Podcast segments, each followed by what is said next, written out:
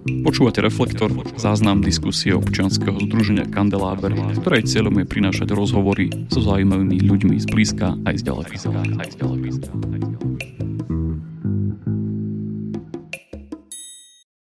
Dobrý večer, moje meno je Jakub Lenard a vítam vás všetkých na 33. diskusnom večeri Reflektor. Vítam vás dnes nielen v mene občianskeho združenia Kandeláber, a v mene Bašty, ale aj v mene iniciatívy Chcem tu zostať a nadácie Zastavme korupciu, spoločno, spolu s ktorými organizujeme dnešný večer. A ešte predtým, než prejdem k hlavnej téme a predstavím našich hostí, tak vás chcem aj upriamiť vašu pozornosť na nejaké naše ďalšie podujatia. Aktuálne si môžete pozrieť dvojicu výstav, ktoré vznikli pod našou kuratelou. Tá prvá je exteriérová výstava City of Bardejov 2, ktorá je venovaná najznamejšej kamenej postavičke našej goticko-renesančnej radnici, ktorú nájdete v Kláštornom parku.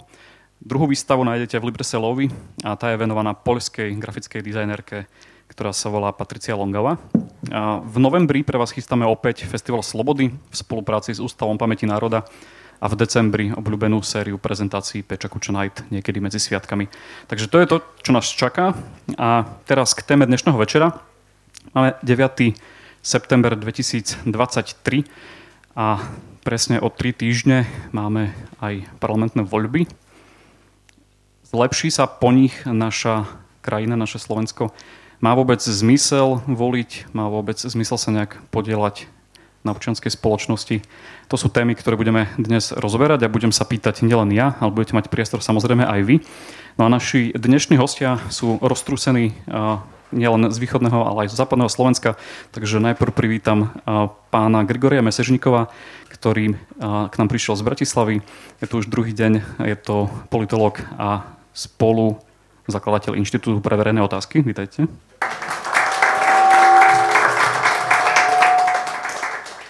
Z Michaloviec k nám prišiel Michal Boka, takisto Marek, pardon, pardon, Marek, to si budem pliesť teraz samozrejme. Marek Boka, taktiež novinár a moderátor relácie Zemplínsky dialog. A tentokrát Michal, Michal Frank, ktorý k nám prišiel z Prešova, taktiež novinár a aktuálne pôsobí v Prešovskom korzári. Takže máme tu aj takto rôzne povahy. Tu už začali nejaké diskusie ešte pred oficiálnou diskusiou, takže budú sa tu miešať také optimistickejšie prúdy, pesimistickejšie a potom vlastne aj interakcia s publikom. A moja taká zahrievacia otázka na úvod je, či by nás vlastne mali nadchádzajúce voľby zaujímať a prečo vôbec ísť voliť? A môže začať ktokoľvek, kto chce. Slovensku často, keď sa hovorí o voľbách, tak analytici Niektorí tvrdia, že sú to kritické voľby. Je otázne, či každé voľby sú kritické, ale faktom je, že na Slovensku sa stredajú s dvoma výnimkami vládne garnitúry dvoch rôznych typov stran. Národní populisti a potom umiernené demokra- prodemokratické strany. A teda oni sa stredajú tak, že raz vládnu jedni, potom vládnu druhý a samozrejme, že oni majú rozdiely e, v nastavení na rôzne proste, typy politi- politik a zároveň majú e, odlišné nastavenie na výkon moci. Ale te, tieto voľby, podľa mňa, naozaj by som označil za kritické a preto, pre, preto treba prísť aj správne zahlasovať, pretože tu nejde teraz medzi teda o, konf- o e, súťaž medzi stranami s rozdielným nastavením moci. Samozrejme aj, ale už podľa mňa e, sa to rozhoduje o type politického režimu, pretože jedna strana a spolu s ňou aj jej ďalší koaliční potenciálne partnery naznačuje, že proste keď sa dostane k moci, tak bude meniť charakter toho režimu. Proste tie opatrenia, ktoré by chcela zrealizovať, už e, to nie je iba odlišný prístup k moci, ale to už zasah do toho systému. A ešte možno ešte, ešte dôležitejšie je to, že popri tomto aspekte je dôležitý aj vonkajší aspekt, zahranično-politický, obranný a bezpečnostný. Že znova, tá istá skupina strán naznačuje, že v prípade, keď sa dostanú k moci, tak sa pokusia de facto zmeniť zahranično-politickú orientáciu. Oni, oni sa totiž o toto už pokusili koncom roka 2021. Myslím si, že to bola taká generálka cez pokus proste potopiť ratifikáciu slovensko-americkej obrannej zmluvy. Tieto strany, celá opozícia, hej, ešte na čele s generálnym prokurátorom sa pokusila skomplikovať našu zahraničnú politickú orientáciu. Našťastie sa im to nepodarilo, potom prišla vojna, tak sa trošku zhačili, ale dnes je to stále v hre. Dnes otvorene hovoria, že v prípade, keď sa dostanú k moci, tak najprv teda za obeď ich politiky padne naša podpora Ukrajiny a potom vieme si predstaviť, ako sa to odrazí na našich vzťahoch so spojencami. Takže toto podľa mňa je to dôležité, čo treba si uvedomiť a naozaj prísť tým voľbám a podporiť demokraciu a západnú orientáciu.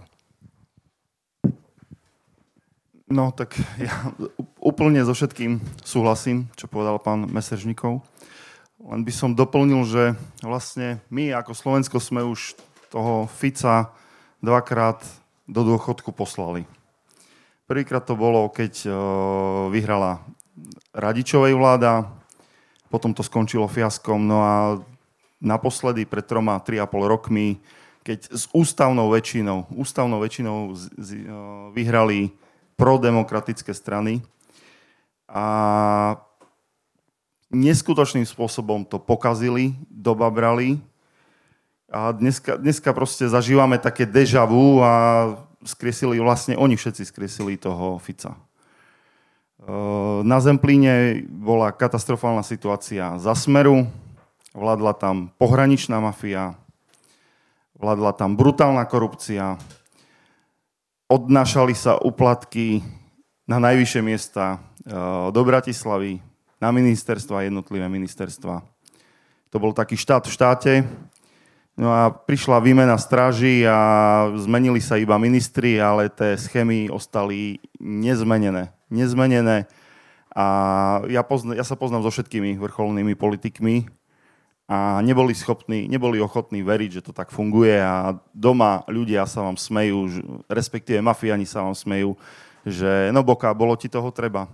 Takže ja z istej miery aj chápem tých ľudí, že, sú, že prevláda u nich beznádej, lebo, lebo oni proste, u nás, u nás sa hovorí, že je úplne jedno, kto vládne, kradnú a úplatky berú všetci.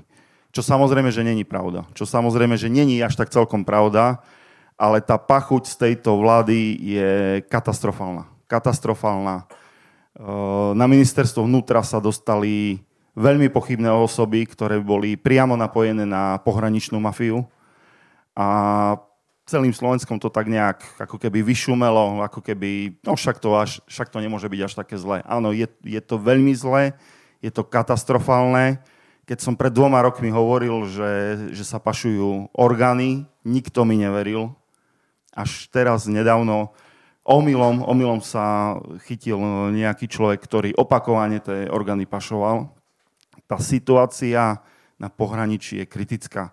Paradoxne čo môže najviac východu pomôcť, je ten konflikt na Ukrajine a následná obnova Ukrajiny, ktorá, ktorá nám všetkým otvorí oči a aj Bratislava si, si uvedomí, že východ je nie len problém, ale že je to aj obrovská šanca pre celé Slovensko.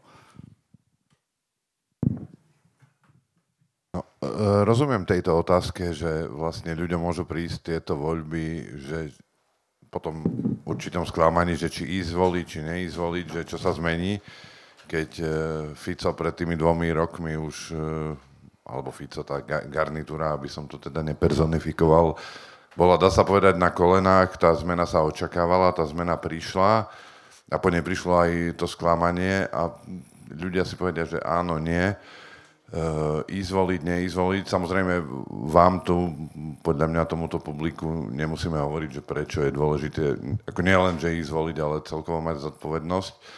Ale poviem na to, na to, čo povedal pán Mesežníkov, ja som si spravil takú poznámku, lebo politológ, ja ho nepoznám, Miroslav Žádek eh, v jednom takom inak dosť tendenčnom článku sa vyjadril, že predsa tu nejde o civilizačné začlenenie Slovenska, alebo priamo o charakter štátu. No, ja si myslím, že politológ Žádek sa mýlil, že presne tieto voľby sú o civilizačnom začlenení Slovenska. Možno ešte toto nie je tak vypuklé, ale to, čo predvádzajú tie dva tábory, ako, keď to tak akože zjednodušíme, ten prodemokratický a neprodemokratický, snáď to môžem takto povedať, tak v rámci toho neprodemokratického tábora sú tie tendencie naozaj tak zjavné, že, že to vôbec vo finále nemusí dopadnúť dobre. Preto tú zodpovednosť jednoducho treba, treba prijať a, a treba žiť aj toto, čo tu bolo povedané, že tí ľudia sú úplne prirodzene sklamaní a tak ďalej. Žijeme tu v spoločnom priestore kreslia sa nové deliace čiary, tam, kde napríklad ešte pred dvoma rokmi neboli, ale o tom možno bude reč neskôr. Ale proste ja si myslím, že teraz sa neviem, či priamo akože rozhoduje, aby to ne, neznelo tak fatálne, ale do veľkej miery sa určí práve to civilizačné zakotvenie a zameranie Slovenska. Vidím, že prišlo niekoľko nových divákov, tak tu máme ešte voľné miesta aj vpredu, ak si chcete vychutnať túto diskusiu priamo z predných hlavíc, prípadne tu máme ešte skladacie stoličky. A hovorili sme teraz o takých negatívnych veciach, ale skúsme sa pozrieť na to, že aké Slovensko vlastne chceme.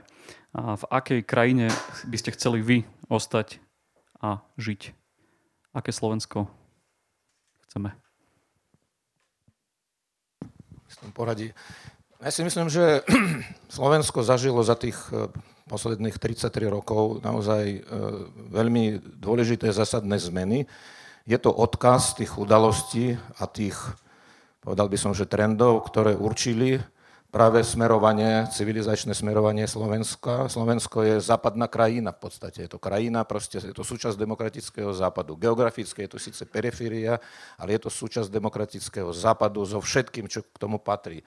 Politická štruktúra, ekonomika, proste kultúrno, konfesionálne charakteristiky, ešte naše začlenenie do západných štruktúr. My sme fakt veľmi, dokonca v strednej Európe sme najintegrovanejšia súčasť západu, lebo popri tom, že sme členové Európskej únie a na to ešte sme aj členové eurozóny. Hej. Tak proste Slovensko podľa mňa t- tento svoj, túto svoju voľbu urobila, čiže odkaz roku 1989, november, potom samozrejme uh, voľby 1998, keď ten autoritarizmus bol porazený a už v tej podobe, v akej sa vtedy vyjavoval, už nebol takto zopakovaný. Potom samozrejme vstup do Európskej únie a NATO ako završenie toho nášho procesu, aspoň formálnej e, spolupatričnosti s tým západom, pretože naozaj sme sa stali súčasťou západu. A potom odkaz roku 2018, a to je odpor voči tomu typu e, vládnutia, ktoré túto zaviedol, zavedla strana, ktorá sa teraz usiluje o revanš. Takže ja by som chcel žiť v krajine, kde teda e, všetky tieto odkazy pokračujú ďalej. Že to je súčasť našej štátnej doktríny. Do tej patrí okrem novembra samozrejme aj e, Slovenské národné povstanie, to znamená tá protifašistická rovina, je to veľmi dôležitá. To je tiež mimochodom nie až taká, povedal by som, že bezvýznamná záležitosť, pretože sa usiluje e, o to, aby sa dostala do, priamo do vlády jedna politická síla, ktorá podľa mňa má s tým problém. Proste to je, ja, ja ich považujem za neonacistov, ja to otvorene úplne hovorím. Aj teraz napríklad pri výrokoch jednotlivých politikov k Slovenskému národnému povstaniu, tak ich vyjadrenie podľa mňa bolo jasne, proste jasný náznak, že so Slovenským národným povstaním oni nesúhlasia. Oni iba na čo sa zmohli, na to teda, že uznali, že e, ako, zámery účastníkov Slovenského národného povstania akože boli dobré. Hej? No ale toto je, to, tak môžete o čomkoľvek hovoriť, hej? aj o tých najhorších veciach dokonca. No čiže chcel by som žiť v takomto štáte. No, ja som mal to šťastie, nešťastie, že si, na, si pamätám aj minulý režim. Keď padol, mal som 12-13 rokov.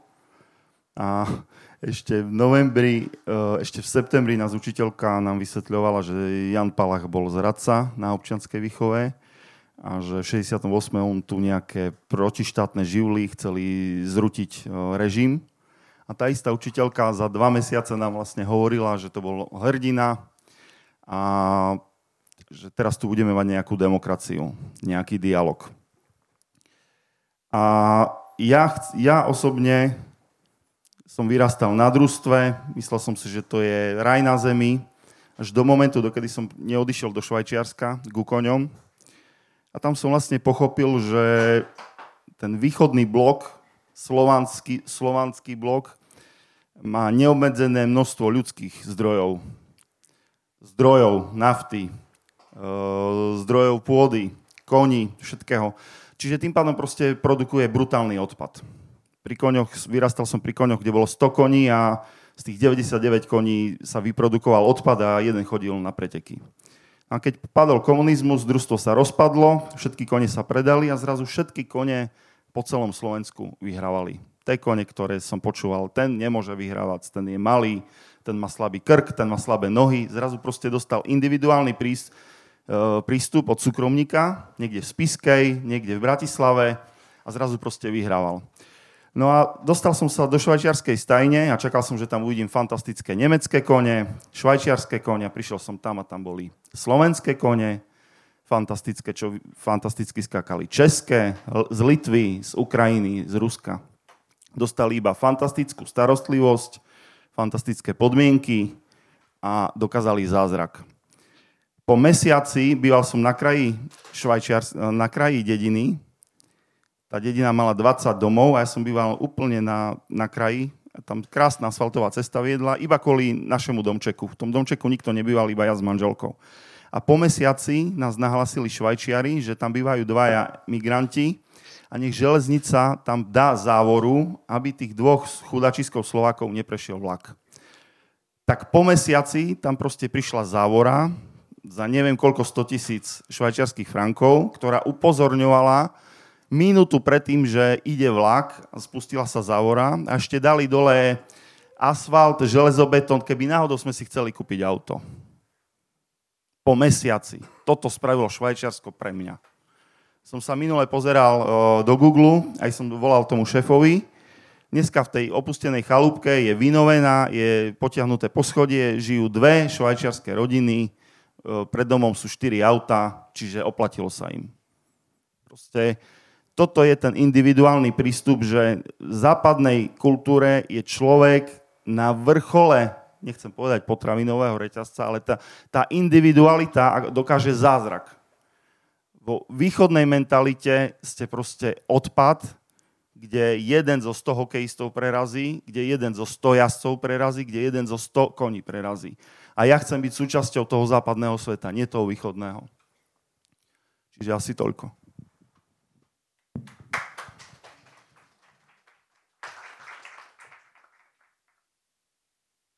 No my tu sme vlastne na Slovensku súčasťou e, toho demokratického západného sveta e, s garantovanými právami a tak ďalej. A, a naozaj tu hrozí, že proste z tých práv bude, bude človek ukrajovať, čiže ja skôr, e, teda, že bu, môže byť ukrojené. Čiže ja skôr poviem, že kde by som nechcel žiť, že, že by tu naozaj začala vládnuť garnitúra, ktorá vlastne jednak vráti možno nejaké, nejaké mafiánske e, prepojenia a, a tak ďalej. To tu bolo tiež naznačené. E, jednak by som nerad bol v štáte, ktorý, bol v ne, ktorý by bol v nejakej sfére vplyvu Ruska, pretože tá vojna je vlastne stále živá a, a, a je to aj otázka týchto volieb, e, aj keď niektorí tvrdia, hej, že, že, že to sa nás predsa netýka, to sa týka in, Ukrajiny a Rusov, alebo ja neviem, Američanov a Rusov a, a takéto, m, takéto narratívy šíria. Ja si myslím, že sa nás to teda týka a bol by som teda nerad, keby sme vypadli z tých štruktúr, v ktorých sme dnes, ako je Európska únia, NATO a nemyslím len inštitucionálne, ale aj, aj vlastne myslením, aj, aj tým bytím a, a so všetkými tými výhodami, ktoré to má. Lebo to by malo ďalšie následky, ktoré už sa začínajú prejavovať, ako je násilie na uliciach. Už sme tu mali, mali sme tu vraždu, uh, ako ke, keď, uh, samozrejme o vražde novinára a jeho snúbenice, ale už aj predtým boli nejakí uh, oficiálne nezvestní, ale zrejme odstranení novinári. Uh, potom vražda na Zámockej, ktorá bola čisto vlastne ter- teroristickým činom nejak ešte násobený prízvukovaním tej, tej vlastne, poviem, neviem ako to formulovať, potreby vyhraniť sa ako, ako toho tábora a, a, a, dosť, a zradikalizovať sa. A toto všetko proste tu reálne, reálne hrozí. Hej. Tiež si zase pamätám 90. roky, keď sa ten systém jednoducho nastavoval a, a ešte bol chaos, lebo ešte to nebolo, nebolo nastavené, tie pravidla sa potom pomaly prijali, e, utriasli sa aj, aj za toho Mečiara, bolo tu lepšie, treba ako za socializmu, hej, ale už to viedlo uh, iným smerom, autoritatívnym. A teraz naozaj si myslím, že to môže hroziť, že, že to bude uh, viesť ešte viac uh, autoritatívnym smerom. A tie príklady totiž nie sú, nežijeme vo vzduchoprázdne, nie sú len na Slovensku. Hej. Vidíme, ako je na tom Maďarsko. Česko je v porovnaní s nami dobre, ale tiež sú tam tie tendencie. Konec koncov Donald Trump, to tiež nie je teda výkvet demokracie a, a, a to je veľká stará demokracia. Lebo hovorím, keď, keď vezmeme od rozpadu Rakúsko-Uhorska, hej, tak Slovensko už nie je taká mladá demokracia, ak stále sa hovorí, že my sme mladá demokracia. V rámci tej epochy tu už je cez 30 ročia nejakého budovania štátu s rôznymi okľukami, prekažkami a toto všetko sa jednoducho môže zrútiť. Možno nie akože zo dňa na deň, to nebude hneď 1. oktobra, ale tam ja vidím riziko. Čiže e, prijal by som si žiť v tom štáte, kde by toto nebolo.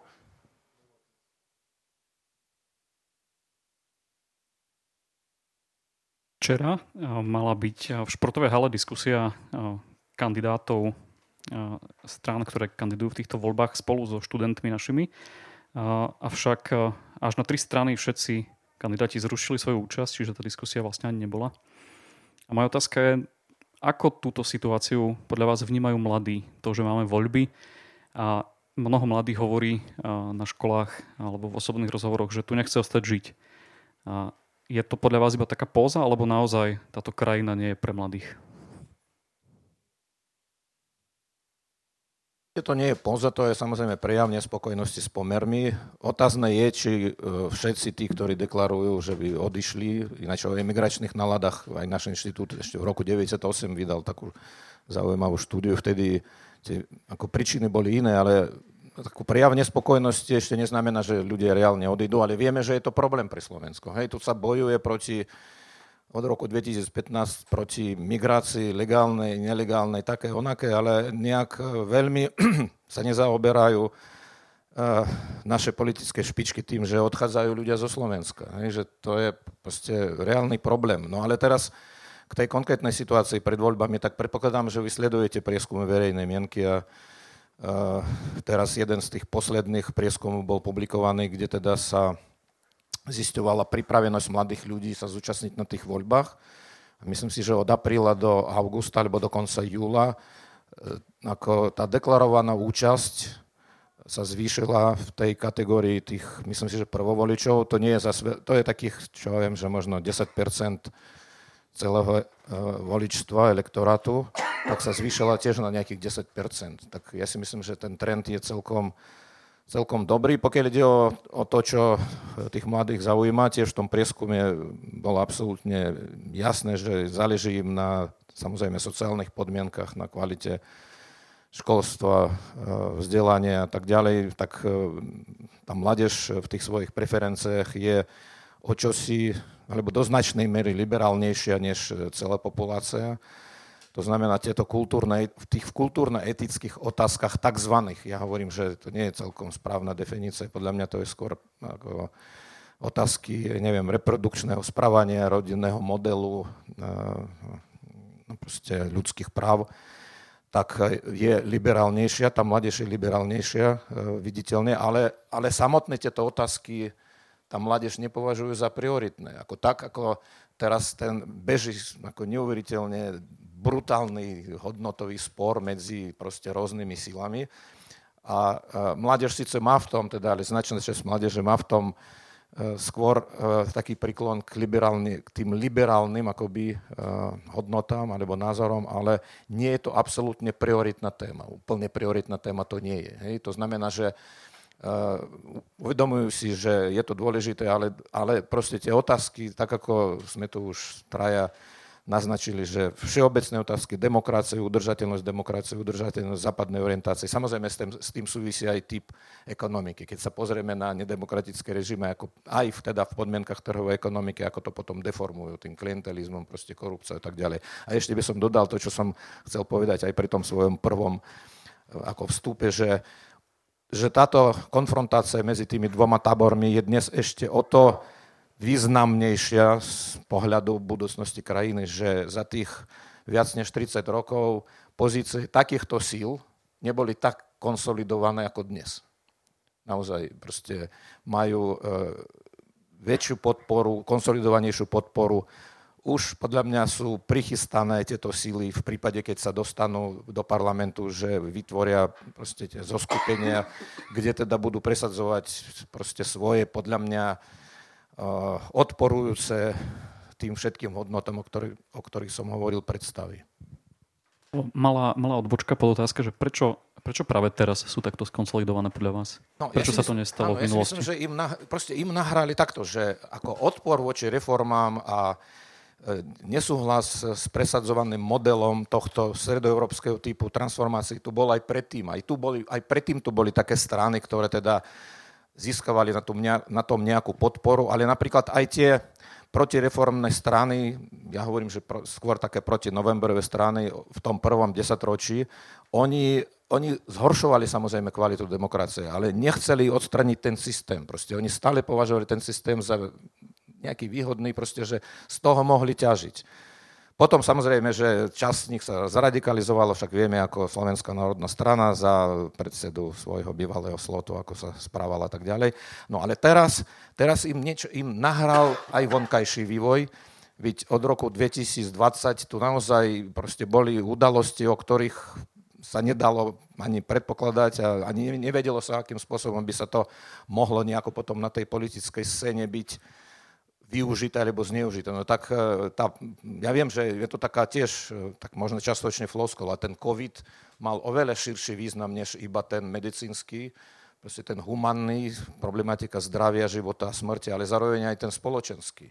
Proste e, Robert Fico, podľa mňa, jeho prvé posilnenie, to sa dá normálne odsledovať, dohľadať na tých prieskumoch. On sa začal posilňovať vtedy, keď proste ten COVID zaradil do tej svojej agendy a tá komunikácia s e, proste antivax hnutím, dokonca on bol vnímaný ako človek, ktorý sa zasadzuje o ľudské práva, obmedzované vraj tou vládou, ktorá príjmala opatrenia protipandemické, áno, boli aj možno niekedy tak spontánno, chaotické, ale v podstate vo všetkých krajinách to bolo. Ja sledujem situáciu aj v iných štátoch. Ja mám polovicu svojho potomstva v Českej republiky, často som tam chodil, chodím a samozrejme aj sledoval som, ako to tam bolo s tým covidom. No až taký veľký rozdiel, myslím si, že nebol. Akorát, akorát bol rozdiel v miere zaočkovanosti e, teda proti covidu. Hej, že naozaj tam to bolo, tuším, o nejakých takmer 20% viac, alebo od 15 do 20%. Na Slovensku ani, myslím, že to bolo polovica. Hej.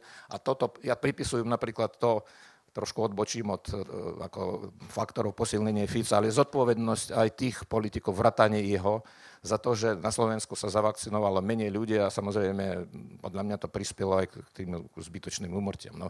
Čiže COVID, potom proste tie ekonomické problémy spojené s energetickou krízou, ale najmä teraz vidíme, ako využili proste títo dezoláti, musím povedať, dezoláti, ako využili rusko-ukrajinskú vojnu na svoje posilnenie. Čiže proste Okrem toho, že to sa, sa začali orientovať na tu prežívajúce rôzne ilúzie geopolitické, na nejaké panslovanské predstavy, na také rusofilné nejaké uh, neviem, myšlienky, uh, tak uh, ešte začali tu presadzovať taký narratív, ktorý je pre Slovakov oslovujúci, treba povedať, že narratív o miery. Ale pritom v skutočnosti presadenie, jednak nič by sa samozrejme nepresadilo ako v režii týchto našich politikov.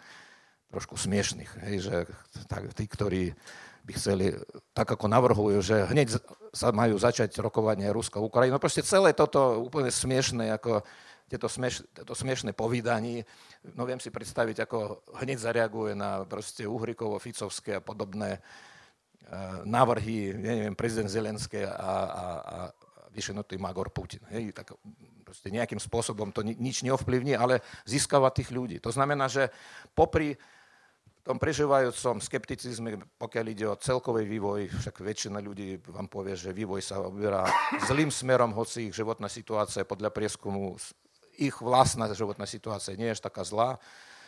Samozrejme aj reálny dopad, e, povedzme, nejakých e, sociálnych politik, aj tých reformných, to všetko to existovalo, ale plus ešte nahr- toto nahralo proste týmto politikom tie vonkajšie nejaké udalosti a plus ešte osobitný typ komunikácie, ktorý podľa mňa oni asi lepšie zvládli. Hej, že sociálne siete, e, Robert Fico je veľmi aktívny na YouTube, e, tam má statisícové e, proste kliky a tak ďalej, takže usiluje sa, on sa usiluje. Nemyslím si, že možno, že sa pomýlim, ale nemyslím si, že on bude vládnuť po ďalších voľbách, ale takáto možnosť nie je vylúčená. Hej. Nie je vylúčená ani možnosť, že teda budú vládnuť jeho oponenti. Tak sa skúsme vrátiť ešte k tým mladým. Z môjho ročníka v Michalovciach sme ostali traja. To proste, to, to hovorí za všetko. To, Michalovciach, respektíve na Zempline, ostali štvorkari a čudáci, respektíve nadšenci. Hej. Proste tam, keď ste ostali, tak uh, a máte, máte to vzdelanie a viete, viete, koľko je odmocnina z 9, tak, tak ste proste museli niekde urobiť v živote trošku ako keby prúser. No a to, to, to sa zase vrátim k tomu, že potom sa nemôžeme čudovať, že tí 60 a plus, ktorí najkrajšie roky prežili v socializme, keď ich nič nebolelo, hej, keď, keď štát sa o všetko postaral, dostali družstevné byty zadarmo a tak ďalej. Takže vlastne oni, oni cítia nos, nos, nostalgiu a oni vám a priori povedia na všetko, že tá, tá stena je čierna, lebo, lebo, lebo majú iný názor a skúste im vyvratiť. No ale to je zase chyba na, nás, našej väčšinovej spoločnosti, že sme si neuvedomili, aký to je prúser, keď vám odíde z regiónu, z východného Slovenska 70%, 80%, niekde je to ešte viacej mladých ľudí. Zase sa vrátim k tomu, že sme nad tým rozmýšľali ako, ako Slovania, brutálne, brutálne straty. Proste, keď chceš, chod si, chod si, je to v poriadku, však ty sa zase vrátiš s prosíkom a tak ďalej. No a Tom Nicholson robil po, po kauze Gorila eh, prednášky na gymnáziách po východnom Slovensku, Snine, v Michalovciach a tak ďalej a pýtal sa tých študentov, kto z vás chce na Slovensku, kto chce odísť zo Slovenska. A celá sála študentov dvihla ruky. To bol tak mrazivý pohľad, to bolo 10 rokov dozadu, a on, on tam povedal, toto není normálne. Ja v Kanade, keď poviem, že chce, tam keď sa spýtate, že chcete odísť z Kanady, tak nikto nechápe tej otázke, že prečo, jak, na dovolenku, na víkend, alebo ako. Tam som čudákom ja, lebo som odišiel z Kanady. Tu ste čudák, keď proste ostávate. A toto si Slovensko neuvedomilo, že toto, že naj, najväčším bohatstvom Slovenska není ropa, nemáme more ako Chorvátsko, našim najväčším bohatstvom sú ľudia. Ľudia, ktorí chcú a, ve, a vedia pracovať. A my sme proste tú mladú generáciu takto proste e, pustili von ako, zas, samozrejme žijeme v demokratickom priestore, je tu voľné hospodárstvo, samozrejme, že čas, čas z nich sa vždycky, vždycky odíde, ale keď vznikla Prvá republika, tak prvé, čo spravila, spravilo Československo, čo spravil Masaryk, poslal tu učiteľov, vybudoval tu stredné školy, gymnázia, základné školy. V Michalovciach najvyššia budova bolo gymnázium postavené. Každý hovoril, na čo preboha v tej diere, v tej dedine, čo mala pár tisíc obyvateľov. Dneska to štvorposchodové gymnázium má 100 rokov a vyprodu- vyprodukovalo kvantum, kvantum kvalitných ľudí, básnikov a tak ďalej. No iba, že to, čo bolo v 20. storočí gymnázium, v 21. To, dnes už to nestačí. V 21. to je univerzita. A my, keď tým ľuďom nedáme vzdelanie, keď im nedáme infraštruktúru, nedáme im diálnicu, to ako keby ste im nedali elektriku a internet. Čiže tí ľudia sú preč a, a ich rodičia volia tak, ako volia. Ja nadviažem. Nadviažem na to, e, čo tu bolo povedané z, oboch strán.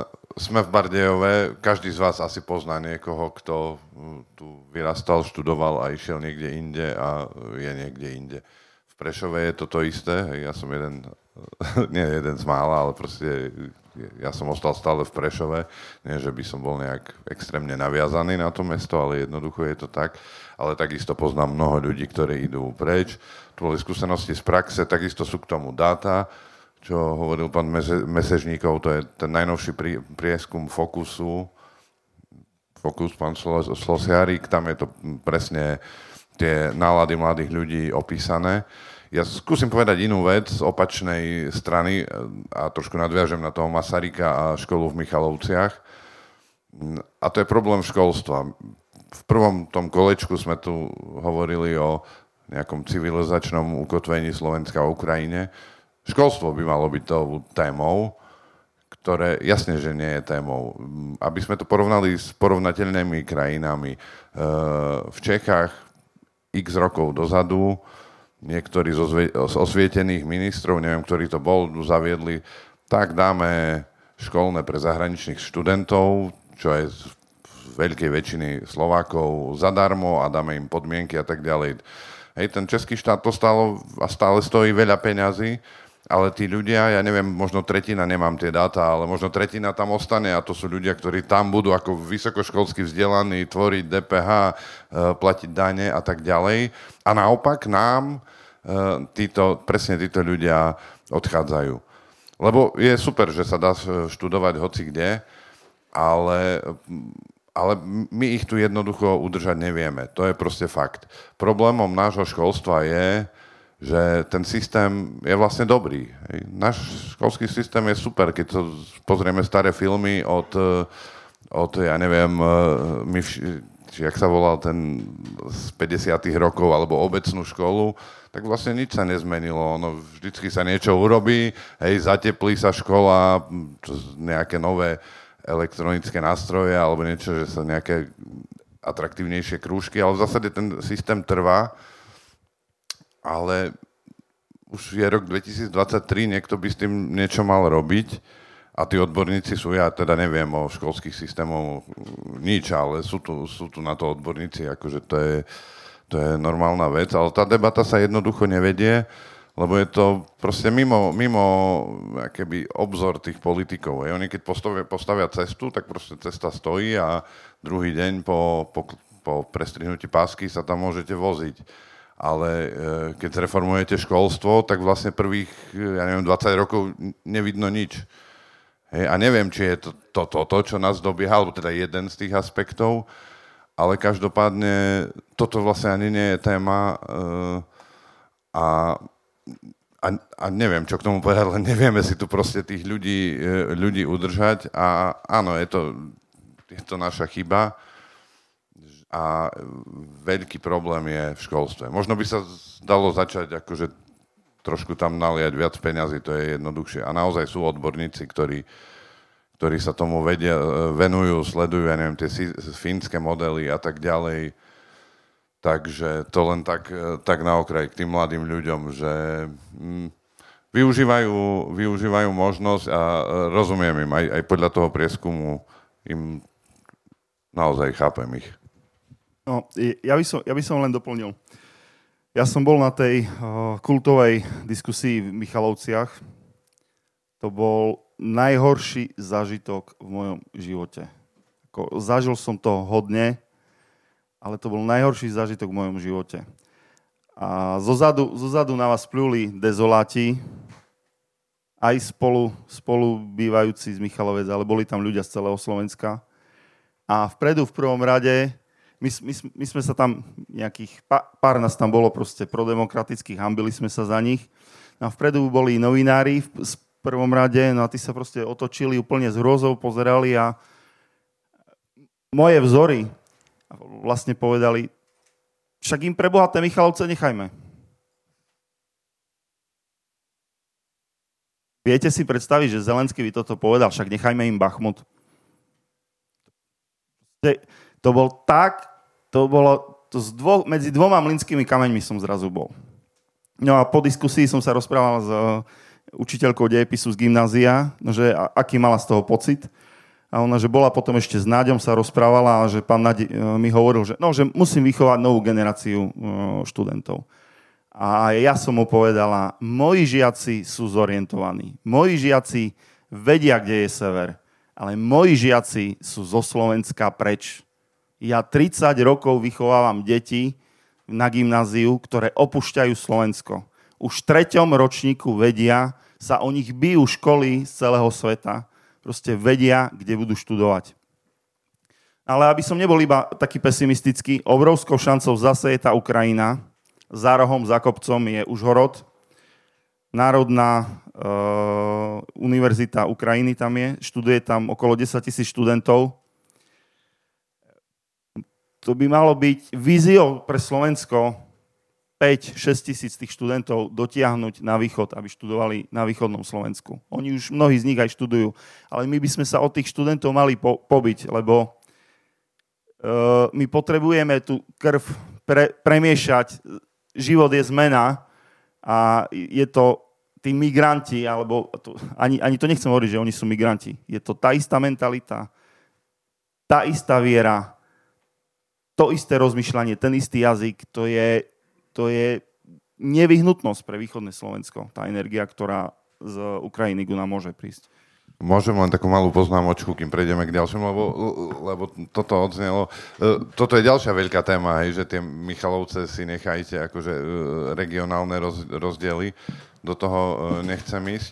Ale, ale veľká téma to je, mohli by sme sa o tom baviť. A čo sa týka tých študentov, Prešovská univerzita napríklad začala robiť toto ešte pred vojnou, teda pred to, tým februárom minulého roku že začala jednoducho príjmať tých ľudí, pretože ľudia z východu išli na univerzity na západ, mnohí do Čiech, mnohí do, proste do Bratislavy, inde. A akože jasné, aj to dokonca dvihlo kvalitu v meste, lebo zrazu sa zlepšili služby, hej, lebo keď brigadovali tam ukrajinské čašničky e, dodnes, tak to hneď vidieť. E, nespôsobilo to žiadne, však áno, isté, aj medzi nimi boli čierne ovce, tak ako v každej spoločnosti, ale ale bolo to OK. A toto by bola e, jedna, jedna z ciest, ale to je práve, práve to, e, ten strach, ktorý tu vyvoláva e, určitá skupina ľudí, hej, že, že ty sa aj, by sa to bali povedať nahlas, že preboha Ukrajinci tu, však čo nám spravia? No, no čo, no... Takže hej, vrelo súhlasím s týmto.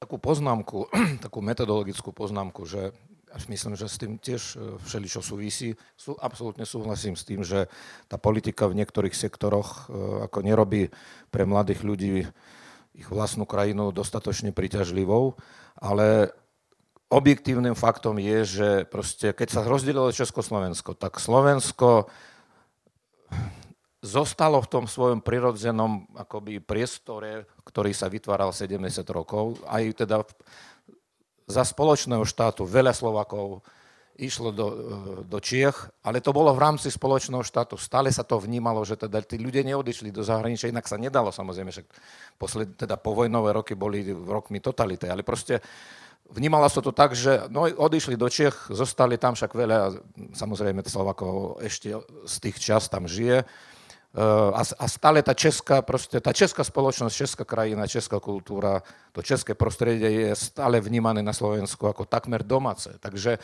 to, že odchádzajú do Českej republiky a to, že, že šikovná česká vláda proste to pochopila, že to môže zvýšiť potenciál teraz už krajiny ako nezávislého štátu, tak to je, to je fakt, ale tak na, na to by podľa mňa sa dali vymyslieť nejaké stratégie návratu, akože tých ľudí, ale v tomto žiaľ teda ani jedna vláda nebola úspešná, hoci táto sa pokúšala.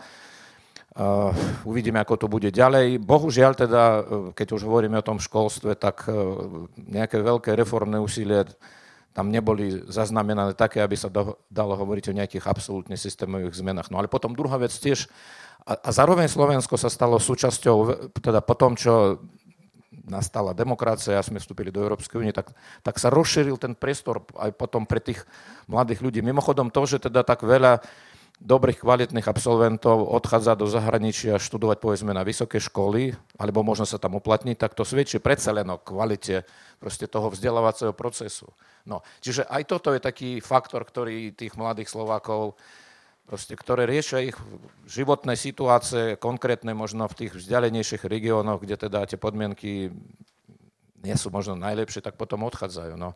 Takže sú to aj nejaké objektívne faktory. Ja tým nechcem samozrejme akože znižovať význam toho celého, aby bolo dobre, keby ten pohyb nebol takýto a bol no minimálne nejaký možno aj, aj opačný, že ľudia, ktorí nejaké skúsenosti nadobudli v tých krajinách, no možno z Čech je to menej pravdepodobné, ale možno z toho západu skôr viac a tak ďalej. Takže, takže toto tiež treba brať do úvahy. No a navyše ešte, a hneď aj skončím, chcel som krátko, ale trošku dlhšie, že proste to bol, po, po tom roku 89 to bol taký proces, ktorý ja si myslím, že neprebehol uh, vo svete nikdy, teda samozrejme Slovensku, potom aj s ďalšími tými krajinami. Keď z totalitnej nedemokratickej spoločnosti sa táto spoločnosť vrátila do, do normálnejšieho stavu. No a proste v rámci tohto procesu sa všeličo udialo. Uh, neišlo to lineárne, odporcovia toh, ako týchto zmen naozaj na Slovensku vládli, na, totiž národno-populistické strany na Slovensku vládli drž, dlhšie než demokratické strany. Hej. Nejakých 16,5 rokov vládol proste Mečar, Fico a tak ďalej. A, opa, a opačná teda strana, tých stran bolo samozrejme viac, to sa nedá tak povedať, že dva, dva, dva, tri, dve, tri mena, že iba nejakých 13,5 rokov. Rozumiete, že ako väčšinu proste toho procesu, ktorý by ideálne bolo, keby stále viedli reformné síly, ktoré by riešili reálne problémy, tak proste tá krajina bola spravovaná no minimálne nereformnými a podľa mňa aj často aj protireformnými sílami. Tak toto všetko sú následky. To nie je, e, jasne, že to nie je akože ospravedlnenie toho stavu. Možno, že bolo, nie že možno, určite aj keď by demokrati sa viac zaoberali reálnymi problémami, nielen svojimi vlastnými nejakými stranickými konfliktmi, ktorým tiež sa niekedy nedá vyhnúť, tak by bolo lepšie. No ale proste niekto za to nesie zodpovednosť, ale najmä, že to treba riešiť. Hej, že treba to pomenovať. Áno, posilňuje to také skeptické nastavenie ľudí, ako to je, ale, ale stále v tých voľbách sa rozhoduje aj o tom. Takže teraz je tá príležitosť nejak aspoň zabraniť tomu najhoršiemu. Lebo, lebo potom teda ten vývoj už bude smerovať, e, nechcem povedať, že nezadržateľné, ale dosť rýchlo k takému stavu, ktorý prehlbí ešte aj to, čo momentálne tu máme. Tak ešte predtým, než si dáme e, krátku prestávku a priestor aj pre otázky z publika, skúsme nejak tento prvý blok uzavrieť trošku pozitívnejšie. A máte nejaké pozitívne príklady toho, že na Slovensku sa to dá? E, nejaké pozitívne príklady zmen zmeny našich obcí, miest k lepšiemu, možno aj nejaké osobné príbehy? Začnem, aby som bol stručný. Škola Základ života sa volá ten film, už mám deravú pamäť. A áno, presne takéto aktivity, napríklad ako je táto dnešná, tu nejde o možno nejaké mm, presviečanie presvedčených alebo niečo, ale na, naozaj o tú diskusiu, o, o tú komunitu. Takí ľudia sú všade a, a podľa mňa áno, to uh, ľudia a potom aj komunity, skupinky a a jednoducho menia tú spoločnosť k lepšiemu.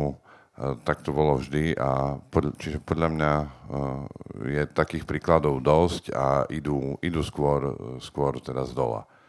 Len toľko zatiaľ. No, ja by som povedal, že... Pozitívne, áno, pozitívne. Hrdinov poznám veľmi veľa v svojom okolí. Jedným z hrdinov ste pre mňa aj vy, s týmto, čo ste tu spravili. To je proste neskutočné. Neskutočné, že tu na tak ďalekom východe toľko ľudí, fantastické prostredie, ale na to potrebujete zase aj prostredie. Hej. Ten Bardejov je nádherné mesto, čiže to proste aj kumuluje. No a potom poznám strašne veľa pozitívnych ľudí, ktorých jednoducho nejak e, Slovensko nepotrebuje tie príbehy posúvať ďalej. Jedným z nich je pán Marian Bizup, je to Slovak, ktorý žije v Čechách, ktorý zamestnával stovku Ukrajincov pred vojnou. A keď začala vojna, tak všetci ostali zaklesnení e, na Ukrajine. A rodičia tých chlapcov privezovali k, posteli, k posteliam prvé dni, aby proste nešli na vojnu. No a tým, ktorým sa podarilo prvé dni proste ujsť, tak hovoril mi, že už väčšina z nich je mŕtva že polovička jeho zamestnancov sú mŕtvi ľudia. On vlastne celú firmu ako keby pre- preorientoval na pomoc Ukrajine. No a jeho českí kolegovia, českí partneri dostali najvyššie české vyznamenanie. No a on ako Slovák nemohol dostať to české vyznamenanie, ale bolo tam aj minister, slovenské ministerstvo, no tak tam mu slúbili, že dostane na, zo slovenskej strany vyznamenanie. No on už tedy povedal, že žiadne vyznamenanie nedostanem, lebo na Slovensku je to tak. Ne, ne, ty si zás moc pesimistický, Mariane. A nakoniec to tak bolo. Toho, toho chlapa ani nepoznáme. Jednoducho fantastickú robotu urobil poznám ďalšieho chlapca, mladého chlapca zo Sobranec, ktorý bojuje na Ukrajine. 19-ročný chlapec. Tenký jak pierko. Vybuchla vedľa neho o, protiraketová strela. Chy, dostal šok, dostal šok, o, utiekol domov, vyslovene sa nervovo zrutil, ale po, po pár týždňoch sa vrátil na frontu, na frontu zase. Čiže Ďalej poznám pána Buraša, ktorý v, v Košiciach robí cezhraničnú spoluprácu s Ukrajinou. Dlhé roky, 20 rokov, nepočúvajú ho župani, nepočúvajú ho premiéry, robí poradca, poradcu premiéra, pánovi Hegerovi robil. Uh, ne, celý čas nevedel proste presvedčiť tých ľudí, že tá Ukrajina je šanca. A posledný príklad je pán Batory, z diálnice na Zemplín, z občianského združenia diálnice na Zemplín, ktorý takisto nechal svoju, svoje zamestnanie a naplno sa venuje presvedčaniu potreby diálnice až, až, až na Ukrajinu. Stojí ho to všetkou energiu, úsilie a takisto aj ostatní ľudia, ktorí sú v tom občianskom združení zapojení. Takže ja, ja tých príkladov poznám strašne veľa, len, len, sú, to, len sú to do Bratislavy je veľmi ďaleko niekedy. Niekedy mám ten pocit. Práca určite sa zúročí aj tam, kde sa nachádzajú. Tak ja vám aj po Slovensku a vidím, ako sa menia mesta, teda samozrejme aj Bardejov. Tu som včera bol v Raslaviciach na pozvanie pána Jozefa Jarinu a ja som prednášal, preto bola moja premiéra, ja som prednášal, uh, prednášal diskusie s miestnym, miestnym obyvateľstvom, s miestnymi ľuďmi v zrekonštruovanej synagóge. Ako krásne urobená zrekonštruovaná synagóga, teraz tam bude taký kultúrny stánok. Tak ja som predtým bol v Raslavecech iba tak, povedal by som, že skôr Uh, som sa nachádzal na tom území, ale nikdy som bližšie sa na to nepozrel. Teraz som mal možnosť, okrem teda tej synagógy, kde som uh, takto diskutoval, aj pozrieť sa trošku, aj proste tú obec, tak to je proste nádherné. Hej? A rovnako nájdete takéto obce, kde sa zlepšuje stav aj na iných častiach Slovenska. No, tak keďže ja väčšinu času trávim v Bratislave, takže tam samozrejme takéto zmeny sa nezaznamenajú takýmto spektakulárnym spôsobom. Ale napríklad jedna taká príjemná vec, ktorá ma teraz aj prekvapila, že som zaznamenal, že na bratislavské fotbalové zápasy začínajú chodiť rodiny s deťmi. No keby mi niekto povedal pred 5 rokmi, že proste popri tých ultras sa tam obje, niekto objaví na štadióne, tak by som neveril. Teraz som normálne videl, že chodia stovky rodín s deťmi. Chodia ako na nejakú kultúrnu udalosť. Ja si myslím, že to niečo, o niečom to svedčí. No, uh, ste mi krásne nahrali. Svedčí to o tom, že je urobená fantastická infraštruktúra futbalového štadiona. Pred 20 rokmi pán Bokroš, tréner Bokroš, ktorý odišiel zo Slovenska trénovať do Čiech, hovoril, že keď sa postavil niekde štadión v Čechách, že v momente sa zmenila klíma na tom štadióne. Že tí krikľúni, alkoholici ako keby sa stiahli a že úplne iní ľudia zrazu začali chodiť na ten štadión. Čiže tá infraštruktúra je extrémne dôležitá. A ako je tá infraštruktúra dostávaná na západnom Slovensku? A tam tie, tam tie procesy fungujú, jednoducho musí byť dostávaná na celom Slovensku. Ak chceme, byť, ak chceme, aby Východ bol súčasťou Európskej únii, jednoducho musí byť infraštruktúra hodná 21. storočia. Musí byť tá závora postavená aj v Michalovciach, aj v Bardejove, kde každý rok zabije niekoho, e, kto tam vlastne prejde s autom a zabudne dať prednosť proste vlaku. To sú základné veci, ktoré na západe sú bežné a my si neuvedomujeme, že to je súčasť západu. Súčasť západu je krásne zrekonštruovaný futbalový štadión, kde človek ide, uh, cez prestávku vypije pivo, uh, je tam fantastický sprievodný program. A najhorší môj, jeden z najhorších životných zážitkov bol vo Švajčiarsku, keď som prvýkrát bol na hokeji a t- viete, chodil som doma na hokej a tam proste, tam to je o život. Hej, príde Slován a Ernest Bokrož nech sa obesí a stovky slučiek proste na, na ľad le, letí a tam sa, tam sa nedalo Slovanu vyhrať na tom zimnom štadióne. Hej. A zrazu proste prídete do Švajčiarska na, na zápas a tam je 7 tisíc ľudí, ktorí nemajú problém. Ktorí nemajú psychický problém a 7 tisíc ľudí na jednom mieste sa usmieva. Ja som sa, to bolo, to bolo niečo, to bolo tak šokujúce, že viete, ste doma a prídete na, na hokej a tam 3000, 5000 ľudí nadáva aj, aj cez prestávku, jak je všetko nariť. A proste vo šva... tam, tam som to pochopil, že toto je západ. Že byť šťastný. Ďakujem, tak takto úsmevne sme skončili tento prvý blok. Tak eh, dáme si takú 5-minútovú prestávku, počas ktorej nám eh, budú púšťať naši dnešní hudobní selektory nejaké pekné skladby a potom po prestávke bude priestor pre vás a pre vaše otázky. A ešte vám dám do pozornosti aj tento malý stolček pri vstupe, kde si môžete kúpiť nejaké pekné tričko, ale máme tam aj knihy, ktoré donesol pán Mesežníkov z Inštitútu pre verejné otázky a tieto knihy si môžete zobrať aj zdarma. Takže môžete si ich pozrieť, nie ich tam extra veľa, tak berte, kým máme.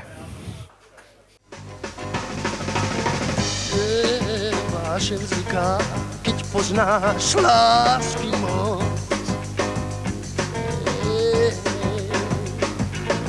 je vášem vzniká, keď poznáš bezmocnosť. Hey, hey,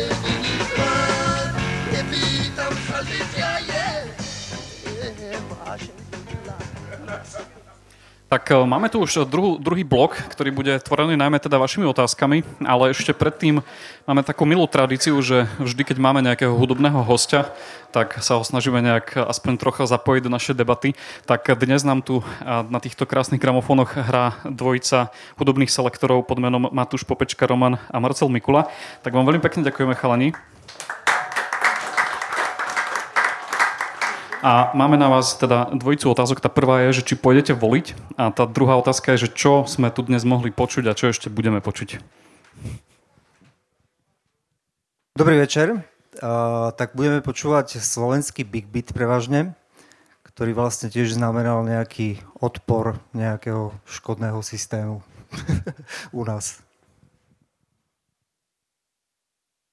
No, uh, ja pôjdem voliť a chcel by som všetkých pozbudiť k tomu, že treba mať nádej a ísť voliť a aby eh, sme zachovali tú takú európsku kontinuitu. A to je asi všetko. Ďakujem. A môžete nám povedať aj nejaké konkrétne mená interpretov, ktorých sme počuli? Jasne. Uh, počúvali sme napríklad For Meditation, to je Jožo Barina a Gač skupina. Vďaka. A na záver si ešte určite vypočujeme nejaké ďalšie skladby. No a ešte predtým, než teda dám priestor vám, môžete si zatiaľ to premyslieť, tak mám ešte takú otázku, ktorá je vlastne titulná otázka našej diskusie a síce, že či sa po týchto voľbách Slovensko zmení k lepšiemu. Uvidíme, snažím sa byť teda stručný, ako, lebo už sme sa tu trošku rozkecali, možno aj som sa zamotal. Tak treba byť optimistický, ale tie dáta zatiaľ asi nie sú také optimistické, ale je to, je to na nás. Bol by som rád a mám istú nádej, ale budem spokojný, keď sa nezhorší.